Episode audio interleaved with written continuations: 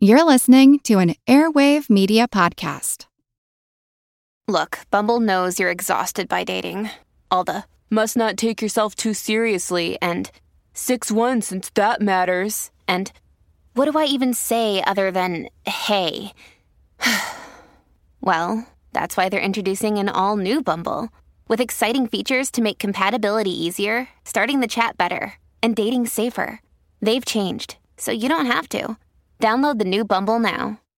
Mom deserves the best, and there's no better place to shop for Mother's Day than Whole Foods Market. They're your destination for unbeatable savings, from premium gifts to show-stopping flowers and irresistible desserts. Start by saving 33% with Prime on all body care and candles. Then get a 15-stem bunch of tulips for just $9.99 each with Prime. Round out Mom's menu with festive rosé, irresistible berry chantilly cake, and more special treats. Come celebrate Mother's Day at Whole Foods Market. How can we tell who's penetrating if no one is penetrated at all with a dick? How do we know?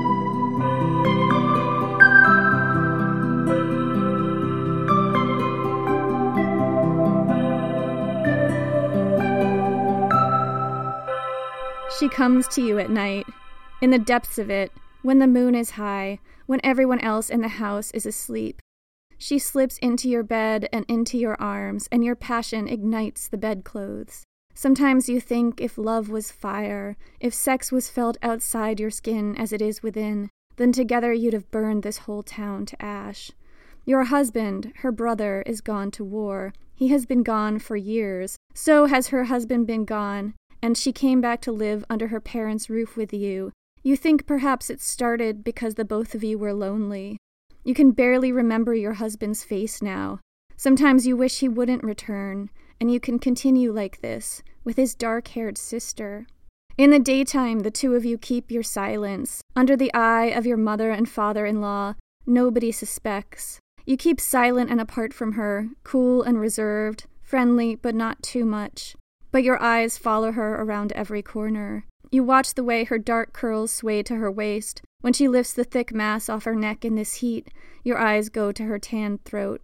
And you know that her eyes follow you. You are fair where she is dark, your hair the color of clover honey, a scattering of freckles across your nose. She calls them constellations, finds gods and goddesses among them in the light just before the dawn. The two of you naked and wound about in the sheets, after desire is quenched. There is no name for this. For men who love other men, there are stories, epic myths and heroes. Their love is lionized, yours is erased. You can find no trace of it in mythology or history. There are no lovers' tales, no maps. You believe you are the only ones who have ever thought of it. You have invented a new kind of love. How long until they find out what the two of you are up to, and what will happen when they do? The days are always long, the nights never come soon enough. You wait until your husband's parents go to bed, your father in law in his cups. Your eyes meet hers across the table, and then you retire to your rooms. Always yours, as hers are too close to her parents. You wait alone for a long time, long enough for the lamps to burn out. And then you hear the soft footsteps on the landing, the scrape of her knuckles against the door. You rise with your heart in your throat, your face flushed with heat. It is always like the first time. You will let her into your room and into your bed, and the two of you will write your own story. Maybe someday others will remember this story, even in another time. I'm Jenny Williamson. And I'm Jen McMenemy. And this is Ancient History Fangirl. We're calling this series Gender Rebels of the Ancient World because how could we do a season about sex and sex magic without talking about the culture of sex and the magical provenance of those who fell outside the accepted binary? We're starting our series on gender rebels with a look at queer women. This is mainly applicable to cisgender women, of course, transgender women also existed. We are going to be talking about them in more detail in their own episode because it turns out this is a really deep and complicated topic. We are talking mainly about cisgender women here because the way that the Greeks and Romans saw sex centered cisgender as the dominant paradigm. So we will get to transgender women and men next week. But cisgender women who loved other women were also gender rebels in the ancient world. They challenged the gender binary in some of the most basic and fundamental ways, ways that the ancient Greeks and Romans found profoundly destabilizing, so destabilizing that they had to erase stories of women loving other women completely from their history and their lexicon. To understand why they found it so destabilizing, we have to delve into how Greeks and Romans understood heterosexuality and what binary they were bound to because it wasn't the same as ours. Most of the time, when people talk about queer love in ancient Greece, they're talking about men. In ancient Greece, male couples were extremely visible. They were everywhere. There are men loving men. Actually, mostly it was men loving boys. Ugh. In the myths, on the Attic vases, in the murals, in the statuary, in the history. Think about it Achilles and Patroclus, Hadrian and Antinous. Male homoerotic love was idealized, lionized, and said to be the purest and best kind of love. Far better, objectively, than heterosexual relationships. But what about queer women? Where were they? What did the ancient Greeks think about them? Why aren't they on the vases and in the myths and statues and history? Sometimes, with the notable exception of Sappho, it can feel like queer women just weren't there. But they were there. Of course, they were there. As long as there's been sex, there have been women getting it on with women. Queer women in ancient Greece and Rome were largely invisible in a lot of ways, and that's tied into how the Greeks and Romans thought about sex, defined it, and who got to tell the stories. But queer women are there if you know where to look. In our last episode, we looked at the life of Sappho with Lisa Charlotte from Sweetbitter. Today, we wanted to look beyond the life of Sappho and delve into the other evidence that queer women were living and loving all over ancient Greece, right under the noses of their curios. To talk about why queer women were so invisible in ancient Greece and going on to ancient Rome, it's helpful to take a look at how these people viewed sex in the first place and what sex was. And that means we're going to have to take a side trip into love between queer men and how it was viewed. It wasn't the way we think about it. The binary that was important was different in ancient Greece and Rome, and that's why it's so important to talk about this. So, according to some theories, the ancient Greeks and the Romans after them didn't really define sex and sexual orientation based on the gender of the participants. They didn't see people as gay or lesbian or straight or queer, which isn't to say that people who were only attracted to the same or a different gender didn't exist, because of course they did. It's just that they didn't use the gender of the people they were attracted to to define their sexuality. For them, it wasn't about whether they slept with people of the same or opposite gender. It was about whether they played the active or passive role in sex, and those are both in air quotes. Because the ancient Greeks and Romans saw sex as less about mutual pleasure and consent and more about dominance. The important dichotomy here wasn't man and woman, or man and man, or woman and woman, so much as it was dominant and submissive. The person doing the penetrating was seen as the person dominating that sexual interaction, and the person being penetrated, the penetratee, was seen as the submissive partner. I mean, of course, we know that that is not true. You can be both penetrator or penetrated and be either dominant or submissive, but this is just how they saw it. They did not view sex the same way we view sex. Yeah.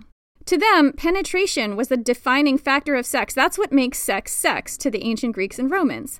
Somebody, in other words, had to have a dick for it to be considered sex at all. And that's not to say that people didn't penetrate without a dick, like with fingers or a dildo, but the way they saw it, they would have seen that as unnatural and not like natural sex. So, according to this theory, you were either the penetrator or the penetratee. I'm going to say penetrator and penetratee so much in this episode. the woman in a hetero relationship was always assumed to be the penetratee because of her gender. In male relationships, one man was the passive participant, the penetratee, and the other was the active penetrator. Homoerotic love between men was heavily idealized and even encouraged in ancient Greece, but usually it was not between adult men of equal status.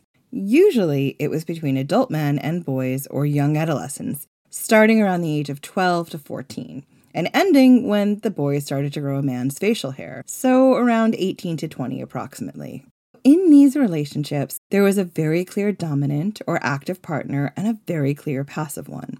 These were Erastes or Eromenos or lover beloved relationships, and they were almost a rite of passage for upper class boys in classical Athens and some other areas of ancient Greece. Apparently, this practice was very ancient, and had its roots in archaic Greece's tribal past. The Erastes and Eromenos pairing was very formalized. There were specific courtship rituals. The older man was supposed to pursue and seduce, quote unquote, which basically means groom, and the boy was supposed to demur for a while before giving in. Theoretically, he also had the ability to say no and have his consent honored, but there are all kinds of problems with that because this situation is already extremely coercive and abusive. There's an inappropriate power dynamic here, and also kids can't consent. From a modern lens, we can't really consider this to be true consent.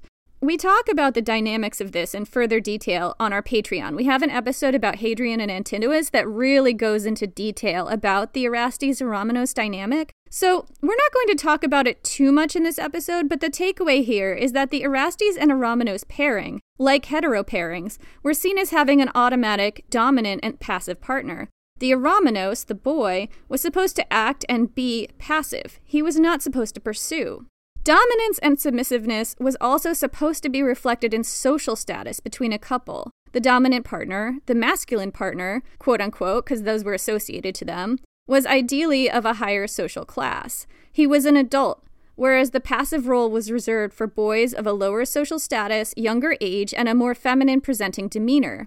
And Erastes Eromenos relationships fully preserved those expectations and rules.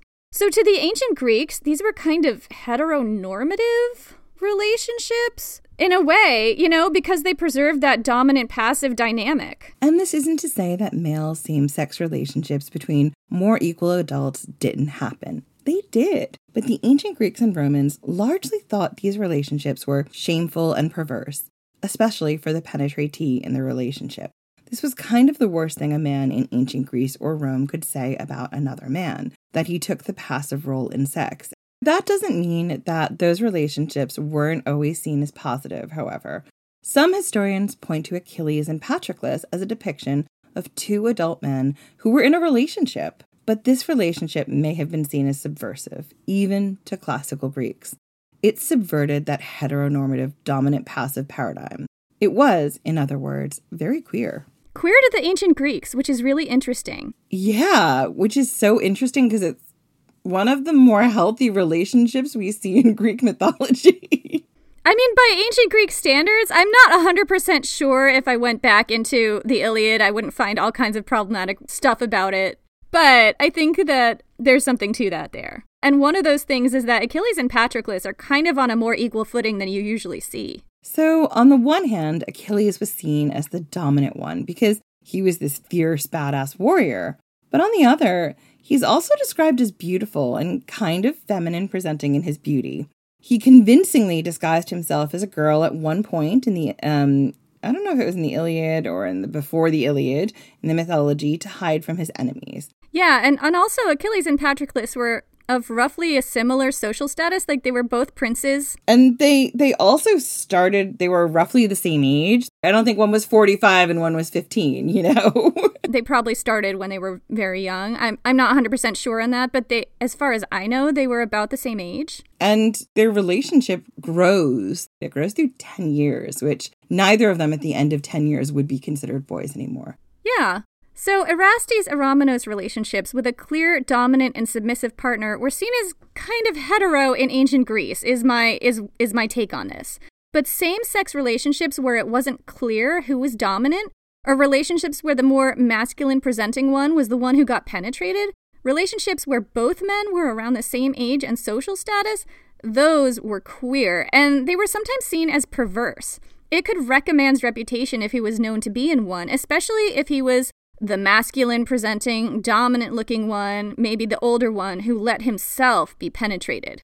That was true in both Greece and Rome, and these charges crop up when somebody wants to ruin somebody else's public career. For example, it happened to Julius Caesar. When he was like 19, people said that he slept with King Nicomedes of Bithynia, and it was very clear that they were saying he was the penetratee there, and that that rumor would be enough to like wreck his life. I don't think it really took hold, but that was definitely like a smear campaign to say that. They tried, and I think Julius Caesar, much like Achilles, was kind of like Julius Caesar gonna Julius Caesar. In that time, he was really, you know, insulted and bothered by that rumor. He did not like the rumor. Oh no, he he was fine with the bald adulterer, but he was not fine with that rumor. As the bald adulterer, he's the one being dominant there. He's the penetrator. The penetrator. So, boys who were passive partners to adult men were not stigmatized when they grew up necessarily. If they were sex workers or enslaved people, they were. And that's, you know, something we go over in more detail in our sex worker episodes. But as older men, they were supposed to outgrow their Erastes Eromenos relationships. If they continued to have same sex relationships in adulthood, they were supposed to pursue boys, not men. Or at the very least, much younger men. And they were expected to switch to the dominant role. If they didn't, if they still took the passive role in sex and slept with men seen as more quote unquote masculine or quote unquote dominant than they were, that was stigmatized in both ancient Greece and Rome. It was seen as highly subversive. And that brings us nicely to women having sex with women in the ancient world. One reason it may have been invisible is that the ancient Greeks wouldn't have seen that as sex. Sex required a penis, according to the ancient Greeks. Like, someone had to be the penetrator. How were two people without a single penis between them ever going to manage to have a penetrator and a penetratee? Was that even sex? I don't know. My brain is exploding. the worshippers of Aphrodite would like a word about women being able to have penises. Exactly. And of course, women could have sex without needing a penis. This is just how the ancient Greeks may have seen it, and why the ancient Greek writers so often did not talk about women having sex with women. If there was no penis, then how could there be a dominant partner? How can we tell who's penetrating if no one is penetrated at all with a dick? How do we know? How do we know who is the penetrator? Here's the thing this isn't to say that the Greeks and Romans didn't have dildos, because they did. They were made of leather and they were sometimes made of bread, which I have talked about before, and I am not okay with a bread dildo because you might get crumbs up in there and then mice in your lady palace, and that does not seem like a good idea. I feel like in the ancient world, people were living under very different conditions than we do. They didn't have access to silicone. They might have had to just make do with whatever was around the house. I would be absolutely concerned about mice in the lady palace, as well as yeast infections, because bread is yeast. Why would you not just use your fingers? Anyway, I want to move on from this before I get like too ranty. We're moving on. Just a fun fact the leather dildos were used with olive oil as a lube because, of course, they used olive oil. Literally, the trees, the olives, it's there. I mean, the whole world was lubed up by olive oil. It wouldn't function without olive oil. In the ancient Mediterranean, no, it would not. So, there were even images of women with strap ons in religious ceremonies in ancient Egypt. And no doubt ancient Greek women saw this, they learned. They might have already known about this from their own stuff. Yeah, and also, you know, trans women existed and Aphroditos was there. But the sense I'm getting here is that people who use non penis body parts or objects or sex aids to penetrate, especially women penetrating other women, would have to the ancient Greek and Roman men just been proving their point. It may have been seen as unnatural and proof that to really have sex, you need a penis. See, if you don't have a penis, you have to simulate one. Another factor that may have rendered queer female relationships invisible was how the ancient Greeks saw women's sexuality within the context of marriage. Women's sexuality in ancient Greece was highly constrained, and who women had sex with was not exactly a private matter. Their sexuality was supposed to be harnessed for the good of the state and the family, meaning it was their job to marry men their family picked for them and have babies with that person for the good of the family and the state. The only place they were allowed to express their sexuality was in the context of marriage. They were not supposed to go off seeking their own pleasure because that destabilized the family. And what destabilized the family destabilized the society as a whole. And we did a Patreon episode on the punishments inflicted on women who committed adultery. And these punishments varied. On the less severe end, this involved public shaming. On the more severe end, women who committed adultery might be expelled from their communities, or their neighbors might be allowed to commit violence against them. Anything that didn't kill them. If a man caught his wife with another man and killed her in a jealous rage, people looked the other way. This was a justified killing. And we've got a Patreon episode called Mythological Ways to Die in the Arena. And we've got a section that a woman committed adultery, and she is killed in front of the entire arena in a recreation of the Pasiphae bull moment from the Minotaur myth. It's pretty terrible. If you want to hear more about that, sign up to our Patreon at the $5 level. And those are like weird examples because I don't think that that was the usual punishment, but it does kind of show that that was a punishment. no, that that was not the usual punishment. That was making a spectacle of whatever this woman did. People were real pissed about it. Yeah. Um, in Against Neaera, a real prosecutorial speech from a real trial of a sex worker in classical Athens, which we've talked about at length in our sex worker episodes and our adultery episode on our Patreon. Here's how the prosecutor defined the accepted consequences for adultery for women. So he's he's basically saying this is what we do to women who commit adultery here. Quote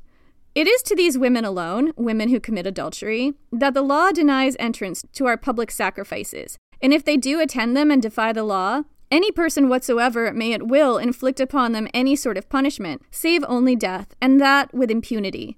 And the law has given the right of punishing these women to any person who happens to meet with them. It is for this reason that the law has declared that such a woman may suffer any outrage short of death without the right of seeking redress before any tribunal whatsoever, and that our sanctuaries may be kept free from all pollution and profanation, and that our women may be inspired with a fear sufficient to make them live soberly and avoid all vice, and, as their duty is, to keep to their household tasks. For it teaches them that if a woman is guilty of any such sin, she will be an outcast from her husband's home and from the sanctuaries of the city.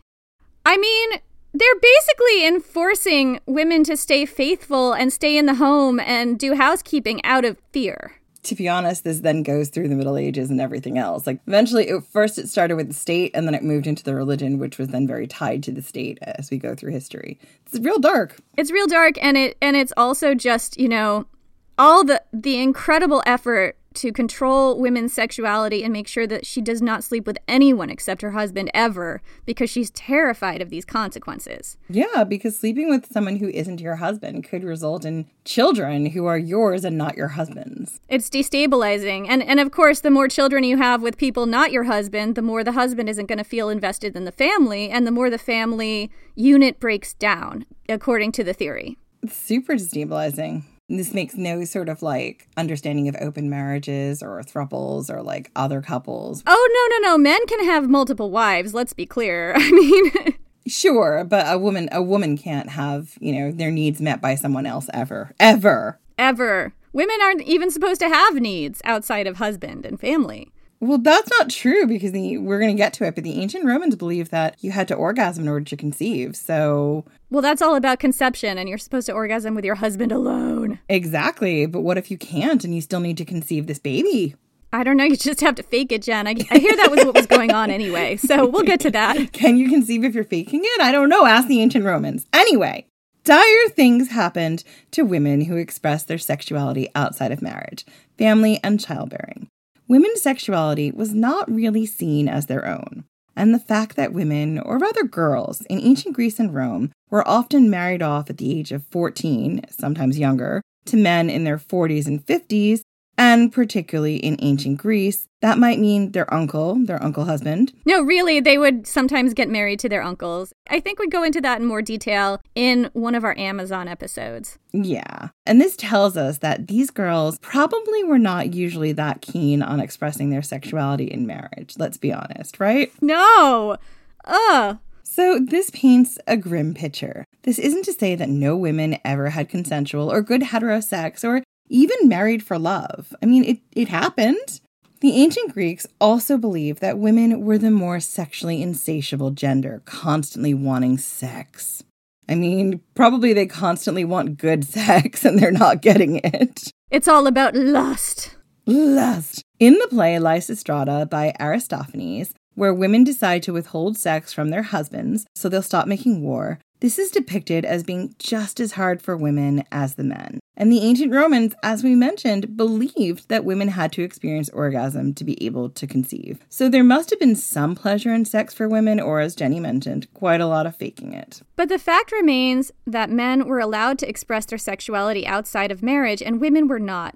Adultery was seen as a crime for both men and women, but there were ways men could have sex outside marriage that weren't categorized as adultery.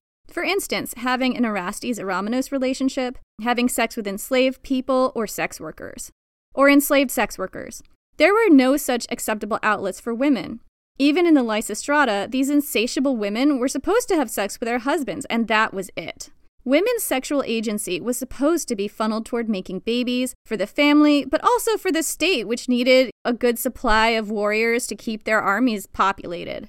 It needed warriors, but it also needed every aspect of society, right? It needed more wives and mothers. It needed more priests in the religious orders. Like, they needed people. Without people, they couldn't have a society. But mostly army. But if a woman had sex with a woman, what purpose did that serve? What does it serve, Jenny? Like, what? What do two women get out of that? What men's needs are being met here, we don't understand.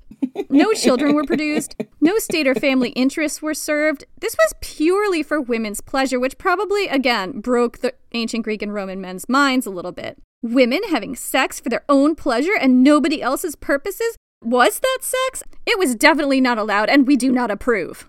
Oh, I'm clutching my pearls! Somebody fetch the smelling salts!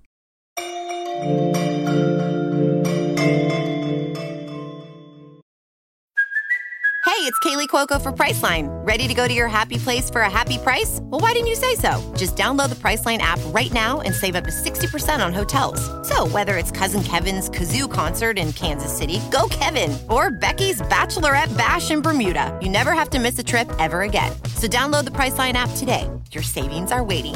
Go to your happy place for a happy price. Go to your happy price, Priceline. If you're struggling to lose weight, you've probably heard about weight loss medications like Wegovy or Zepbound, and you might be wondering if they're right for you. Meet PlushCare, a leading telehealth provider with doctors who are there for you day and night to partner with you in your weight loss journey. If you qualify, they can safely prescribe you medication from the comfort of your own home. To get started, visit plushcare.com slash weight loss. That's plushcare.com slash weight loss. plushcare.com slash weight loss. I'm Jane Perlez, longtime foreign correspondent and former Beijing bureau chief for the New York Times. I've been a foreign correspondent in lots of places Somalia, Indonesia, Pakistan, but nowhere as important to the world as China. I mean, China is not dropping anti democratic paratroopers into Montana. But of course, we did see things like the weather balloon slash spy balloon riveting the whole country for a week. This is Face Off, an eight part series in which we'll take you behind the scenes to key moments in the tumultuous US China relationship. We'll speak with a diplomat, a spy, a tech reporter, a US admiral, even Yo Yo Ma. Plus, my pal and noted China historian Rana Mitter joins the conversation. We'll look at what's driving the two nations apart and explore whether anything can help bring them back together. Face Off launches April 9th.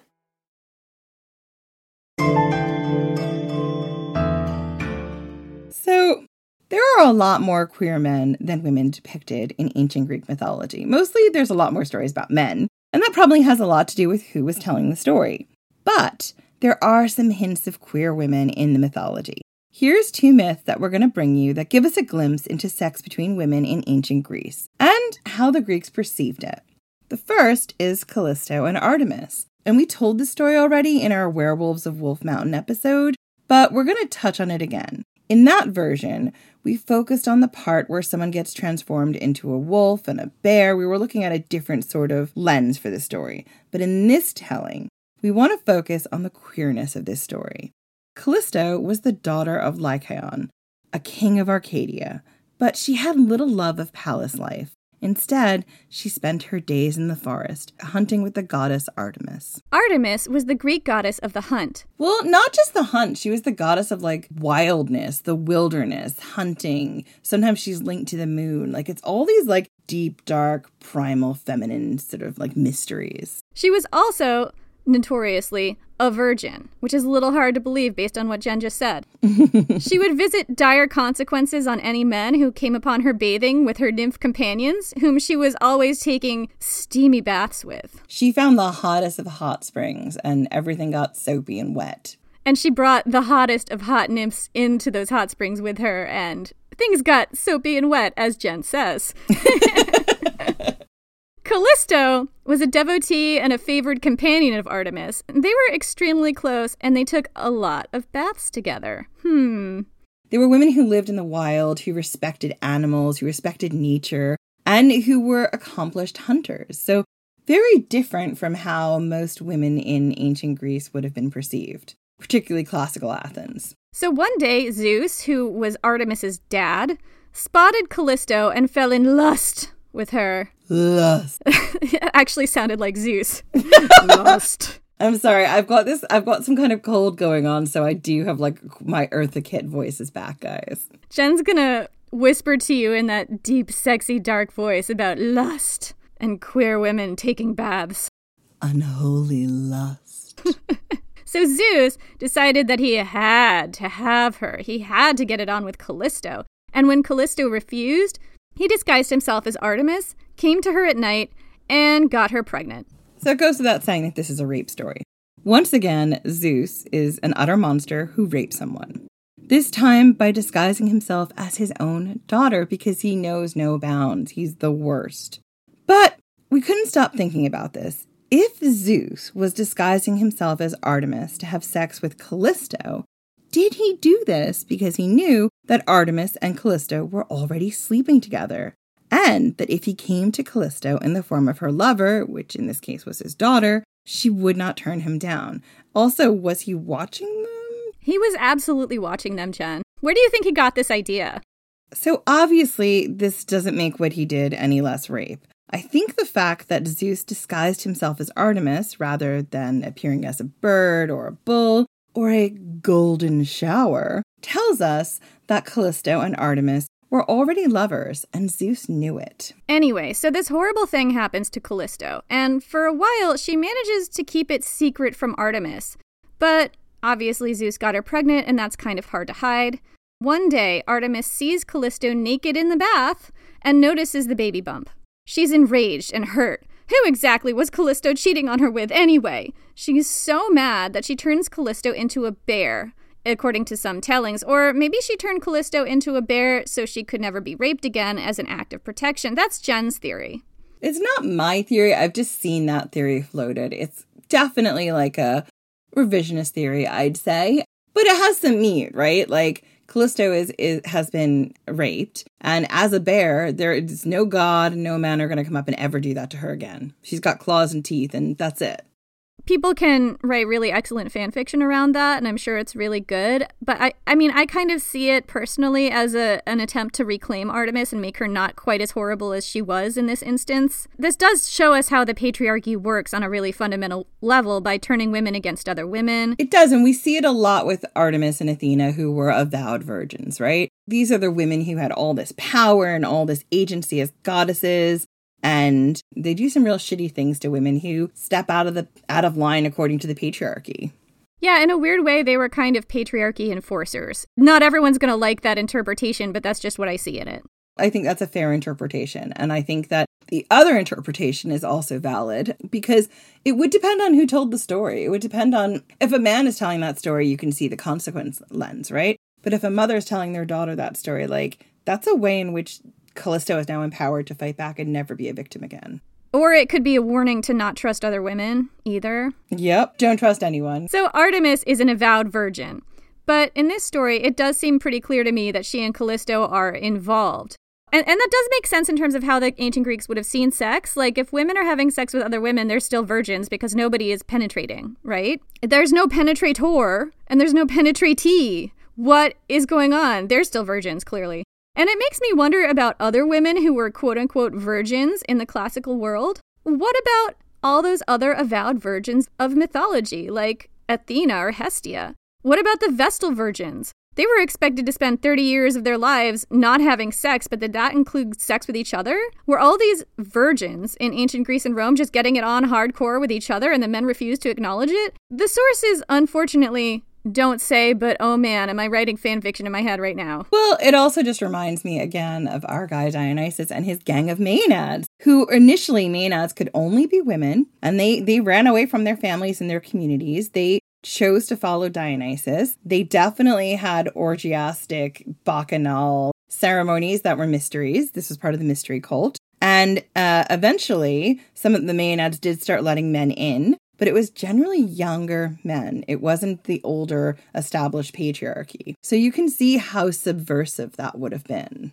Absolutely, because A, if the women are having orgies and not letting men in, which was the status quo initially, then they're having orgies with other women. And um, B, if they're only letting younger men into the cult, then it's the women acting as the Erastes in the Erastes Eromenos pairing. So that would have been very subversive and threatening. And also, remember, you've got Dionysus, who's the head of this cult, who is very fluid. He sometimes appears as a bearded man, sometimes he's a young boy, sometimes he's an animal, sometimes he's in women's clothes. This is a god who can't be defined by any binary, and he's in charge of all of these women who are subverting the sexual and gender norms. Oh my goodness, no. Oh my pearls. And it's weird because Dionysus is almost his own Erastes and Eromenos because he's both an older man and a youth.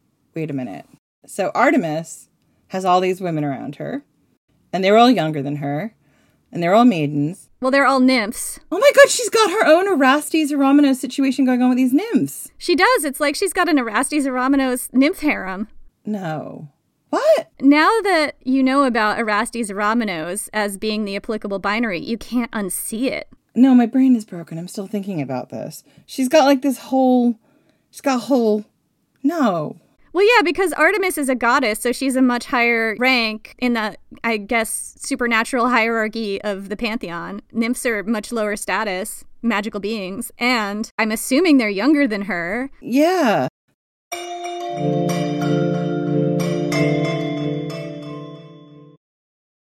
I'm Helena Bonham Carter, and for BBC Radio 4, this is History's Secret Heroes, a new series of rarely heard tales from World War II. They had no idea that she was Britain's top female codebreaker. We'll hear of daring risk takers. What she was offering to do was to ski in over the high Carpathian mountains. Of course, it was dangerous, but uh, danger was his friend. Subscribe to History's Secret Heroes wherever you get your podcasts. Hello, everyone. Stakuyi here. And I'm Gabby. And we are the hosts of History of Everything, a podcast which you can probably guess by the name is, well, I mean, it's about everything. Do you want to know why people thought potatoes were evil and would give you syphilis?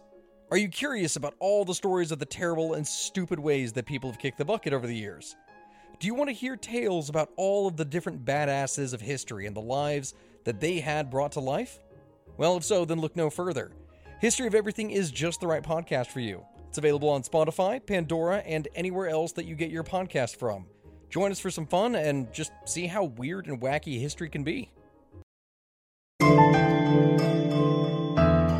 So, the second myth that we're going to talk about is Iphis and Ianthe. And this one comes to us from Ovid, the Roman poet. It's in his Metamorphoses, and it's a really interesting story. A lot of the time, Iphis and Ianthe is presented as a transgender man story. And that is also an extremely valid interpretation. In fact, we're going to look at the story again from that angle when we do an episode on transgender people in ancient Greece and Rome for our next episode. But if you look through the lens of queer women, this story also has something to tell us about how romance between women was viewed in ancient Greece. So, we're going to look at it from that angle in this episode. Stay tuned for when we talk about it from the transgender angle. Yeah, and it, it's also applicable to intersex people. So, we're going to look at it again when we do our intersex episode. This story is so interesting because it's kind of like Rashomon. Have you ever heard of that movie? Nope. Well, it's it's a Japanese movie. It's older. I'm not exactly sure when it dates from, but it's black and white, I think. I think it is. It's it's an older movie. And it's about a murder and the story gets told several different ways from the point of view of different characters, and you can see how it changes from different people's point of view. And I kind of see Iphis and Ianthe as kind of a Rashomon story. It changes based on the point of view. It tells us something about queer women, it tells us something about transgender people, and it tells us something about intersex people. And I'm going to look at it from all three lenses in these three episodes. It's super interesting. And it's so nice to have like something in the lexicon in the stories that we can look at that is so layered and interesting because you don't always get that in ancient Greek and Roman mythology. Yeah. So the story starts with a Cretan couple from Crete, Lygdus and Telethusa. And remember, this is a Cretan couple, but the story is being told from an ancient Roman writer. Yeah, that's right. Telethusa was pregnant, and Lygdus really, really wanted it to be a boy. Quote, Girls are such trouble, fair strength is denied to them. Therefore, may heaven refuse the thought, if chance should cause your child to be a girl, gods pardon me for having said the word, we must agree to have her put to death. And Telethusa did not agree. But this was ancient Greece, and women didn't really get to go against their husbands or their Kyrios. The Kyrios' word was law. So Lygdus got her to promise him to expose the baby at birth if it turned out to be a girl. However, one day, the goddess Isis appeared to the heartbroken Telethusa, and she told her not to listen to her husband. Go ahead and deceive him if she wanted, lie her face off if need be. She, Isis, would see to her protection. So that's what Telethusa did. She gave birth when Lygdus was out of the house, and the baby was a girl. Telethusa immediately swaddled the child and told everyone that it was a boy, and Lygdus was overjoyed when he came home. He named the baby after his own father. The name was Iphis, which actually is a gender neutral name. Interesting. And he told everyone the good news it was a boy. For years, Telethusa kept dressing Iphis as a boy, calling the child a boy. And Iphis basically lived as a boy. Can you imagine like how complicated this cover up was? Yeah, it would have been really hard. Nobody could ever see this child naked ever. Well, yeah, because people were naked a lot more often. They were communally naked a lot more often. They exercised naked. Like, there was a lot of nakedness. Like, in our society today, like, we're not naked as much. So, like, from our lens, like, it's easy to think, like, oh, okay, well, they just never took their knickers off. But, like, in ancient Greek society, people did. Yeah. So, when Iphis grew up, Telethusa found her child a bride, golden haired Ianthe, the most beautiful woman on Crete.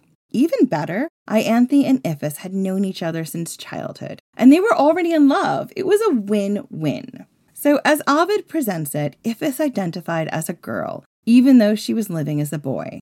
But Ianthe was straight and thought Iphis was a cisgender boy. Of course, this isn't the only interpretation out there, but for this episode, we're going to go with how Ovid's describing it. And here's what he says quote, of equal age and equal loveliness. They received from the same teachers all instruction in their childish rudiments. So unsuspected love had filled their hearts with equal longing. But how different! Ianthe waits in confidence and hope the ceremonial as agreed upon, and is quite certain she will wed a man. But Iphis is in love without one hope of passion's ecstasy, the thought of which only increased her flame and she, a girl, is burnt with passion for another girl. Iphis was in love with Ianthe and very upset because girls did not get with other girls. They did not. Who's penetrating who? I can't. Ovid spends a lot of time going on and on about how unnatural love was between female bodied people. Quote, Oh, what will be the awful dreaded end? With such a monstrous love compelling me, he has Iphis say. If the gods should wish to save me, certainly they should have saved me. But if their desire was for my ruin, still they should have given some natural suffering of humanity. The passion for a cow does not inflame a cow. No mare has ever sought another mare. The ram inflames the ewe, and every doe follows a chosen stag. So also birds are mated. And in all the animal world, no female ever feels love passion for another female. And I just want to stop there and say, are you sure about that, Iphis? are you sure?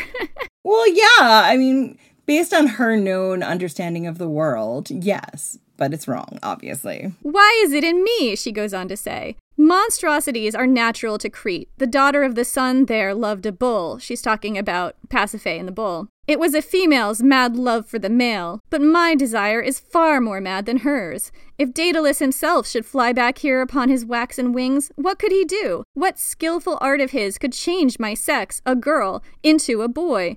Or could he change Ianthe? Could he change Ianthe? Question. This story ends happily. Iphis prays to the gods, and so does Telethusa. And at the last possible second, right before the marriage ceremony, the gods give Iphis a dick. I mean, Isis comes through on her promise. it's a dickus ex machina. it's a dickus ex machina in this instance. Exactly. so Iphis and Ianthe got married. Ianthe never found out about that last minute genital dicus ex machina, and everyone lived happily ever after. Now, there's a lot to unpack here. One way you could interpret this story is that it's about a trans man. He's born in a body assigned female at birth and is a straight man, falls in love with a woman, knows she won't accept him because he's trans, and then at the last second, the gods grant him a penis and he can get happily married.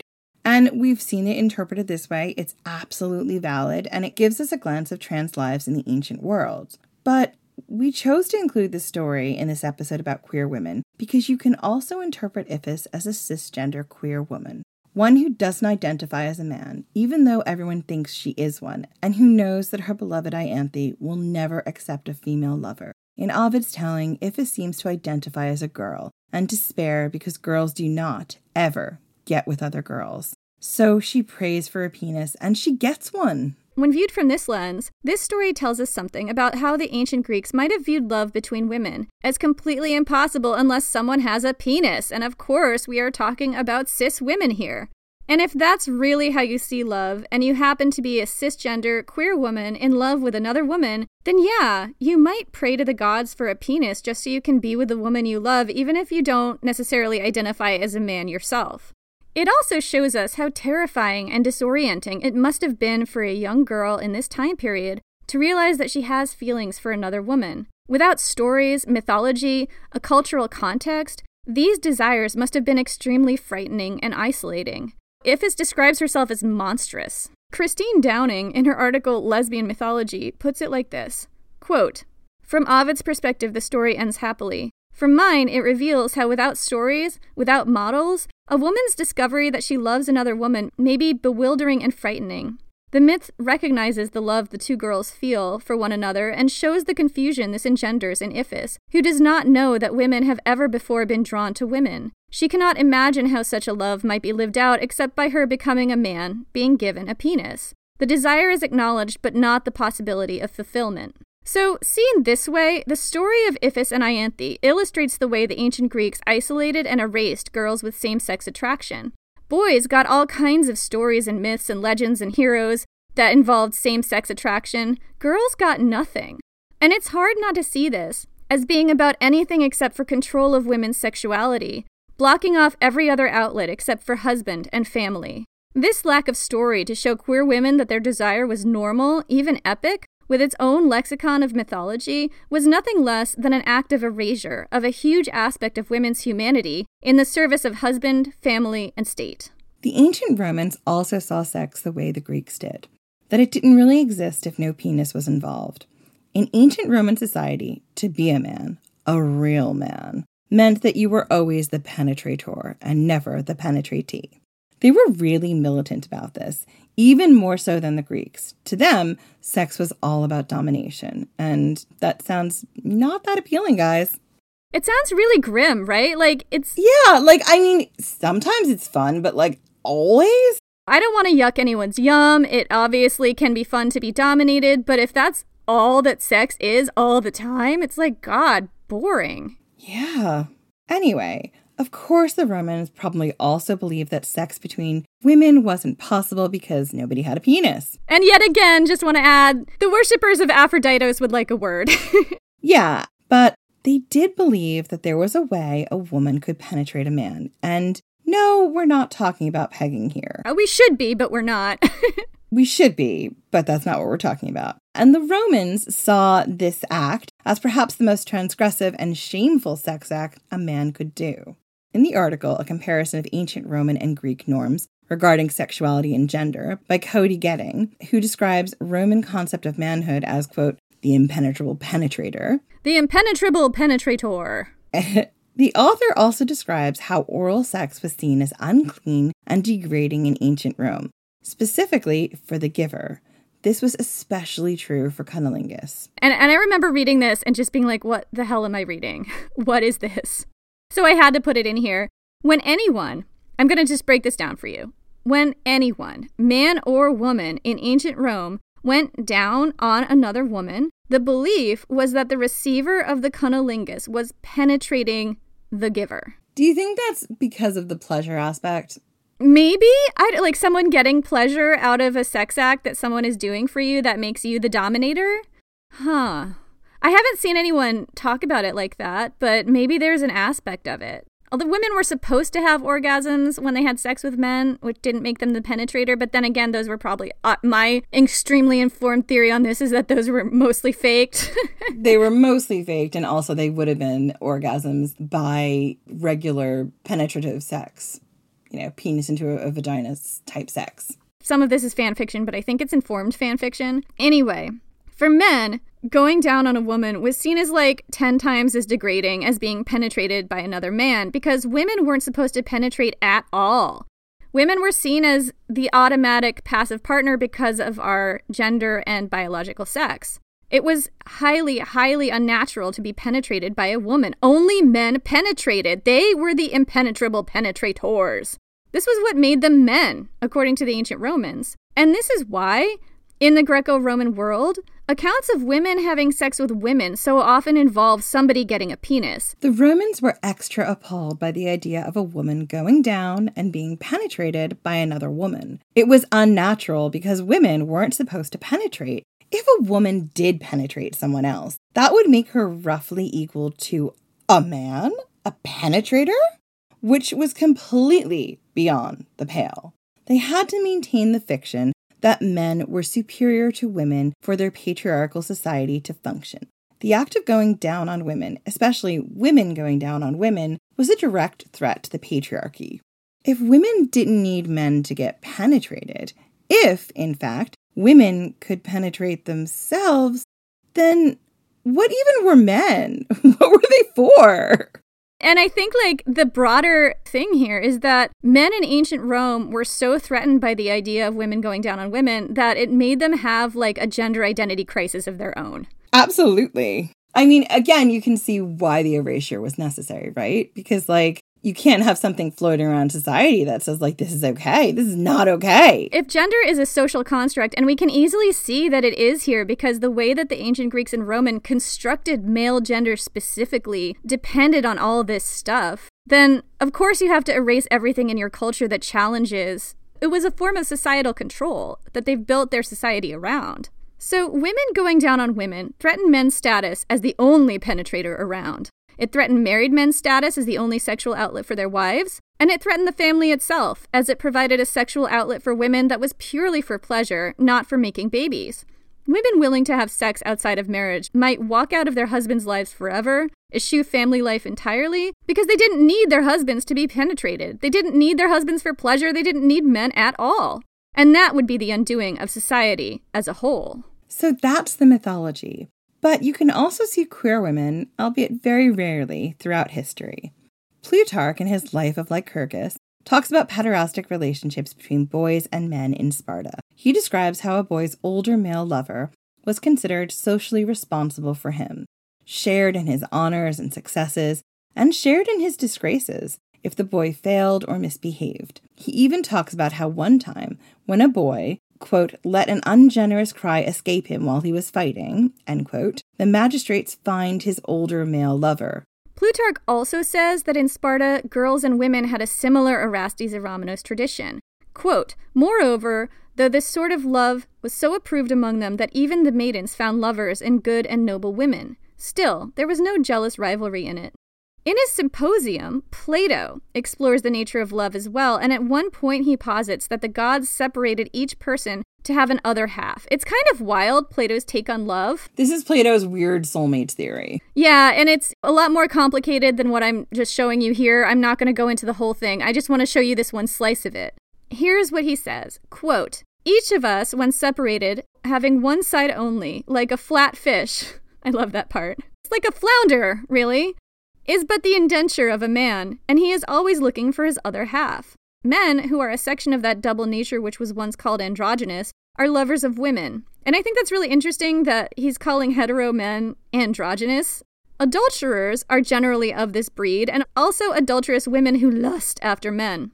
The women, who are a section of the woman, do not care for men but have female attachments. The female companions are of this sort. So, that's Plutarch and Plato both acknowledging the existence of queer women. I mean, it, it isn't a lot to go on, but it's not nothing. Of course, we can't talk about queer women in ancient history without talking about Sappho. Sappho's poetry is brimming with erotic feelings about women. But except for her attraction to women, we know next to nothing about Sappho's life. And even that part of her life has been straightwashed for centuries.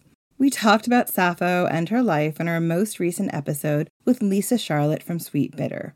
If you listen to that episode, you'll know that what little information we have about Sappho's life is very fragmentary. We know she lived on the island of Lesbos from around the 600s BC, and that she was probably from an aristocratic family. We know she had three brothers. We know that at one point, her family had to go into exile in Sicily because of some power struggle among the elite families in her region, but eventually they were allowed to return. Some scholars suggest that one reason why same sex relationships between women was so invisible to the ancient Greeks and Romans was that it lacked the Erastes Eromenos dynamic, the dominant submissive binary, that characterized both hetero and homosexual male relationships in their culture. However, some interpretations suggest that Sappho did seem to like them young. A younger woman Sappho mentions in one of her poems might have been a daughter, but she might also have been a young lover. It's a little unclear. Scholars in the past have suggested that Sappho might have been an instructor at a Thiesos or Thiasos, a religious and educational school for girls, specifically one that worshipped Aphrodite. Scholars point to Sappho's imagery of flowers, incense, altars, perfumes sprinkled on bodies and hair, and other things as elements of Aphrodite's worship to prove it. So that connection is kind of tenuous. Although, yes, Aphrodite was associated with flowers and self adornment and beautiful things, we aren't 100% sure how Aphrodite was worshipped, except in processions, because remember, mystery cults, they stay mysterious. What happens in the mystery cult stays in the mystery cult.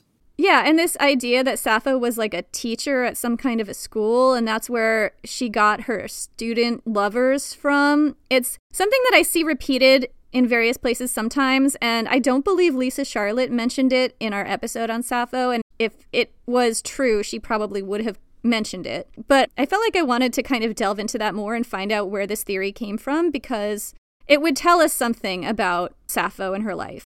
However, the suggestion that Sappho was a teacher at a Thiasis was originally put forth by a gentleman scholar who wanted to find some platonic reason for Sappho's unbridled passion for these young women.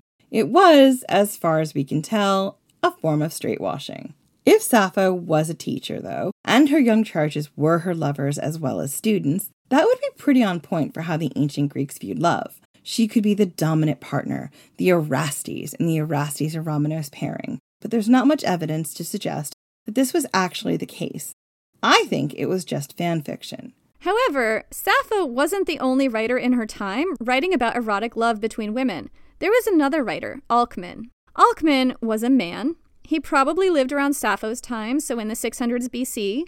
No one really knows where he was from. Accounts vary. He might have been from somewhere in Europe or Asia. Very broad swath of territory. Oh, yeah, just a huge portion of the world, but you know. Aristotle reports that he died from a pustule ridden lice infection. If someone's dying from a pustule ridden lice infection, I have to tell you about it, even if it's not on topic.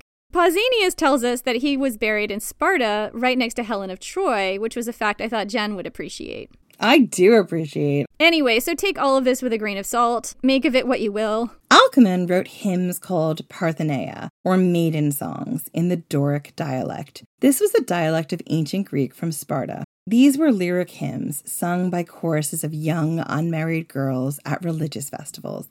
Alcman wrote six books of choral hymns, but most of these have been lost. We only have small fragments today. Here's a quote from one of the fragments. Quote, for abundance of purple is not sufficient for protection, nor intricate snake of solid gold, no, nor Lydian headband, pride of dark eyed girls, nor the hair of Nanno, nor again godlike Areta, nor Thylacus and Cleocythera, nor will you go to Anasymbrotas and say, If only Astaphus were mine, if only Phililla were to look my way, and Damareta and lovely Ianthemis. No, Hagesichora guards me.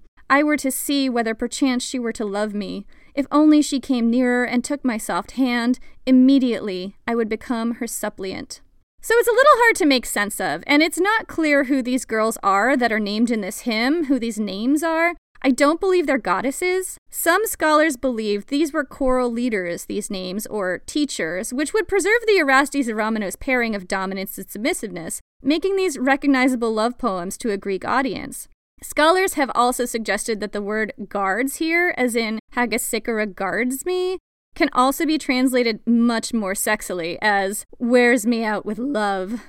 Yeah, and also how young are we talking? Well, I mean, considering that they often married at puberty. Well, that's what I'm saying. Like, these are very young girls singing potentially very sexy songs. Right. So, aside from the works of Sappho, those are the glimpses we have about queer women in the ancient world. The picture is very obscure because of who told the stories men who didn't believe that sex existed without dominance, without unequal power dynamics, and without a penis.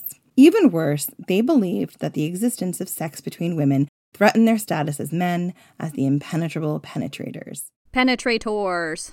I love the way you say that. But queer women were there. They were always there, getting it on right under the noses of their Kyrios. And maybe men would have realized it if their fragile masculinity would have let them acknowledge what was really going on. But it didn't, so they averted their eyes and pretended what was happening under their nose just wasn't happening. And since men were the ones who wrote things down, their stories didn't come down to us today. Except, of course, in the writings of Sappho. In a world where queer women's voices were silenced and hidden, Sappho spoke out loudly and musically about her love of women, and that's why her voice is so treasured and so important today. So that's it for this week. Join us next week for a new episode. In the meantime, catch up with us on Twitter at Ancient Hist Fan or on Instagram and Facebook at Ancient History Fangirl. And if you like what we do, please consider leaving us a five star review wherever you listen to us. And consider joining our Patreon at patreon.com slash ancient history fangirl. We have some patron members to thank today. We do. Thank you so much to Tanya Bergen, Alyssa Jensen, Daphne Garrison, Kate Simkovitz, Patrick DeWind, Mariah Clan, Anne Fisherek, Anne Hitzrott, and Kelly Black. Thank you so much, and we will see you next week.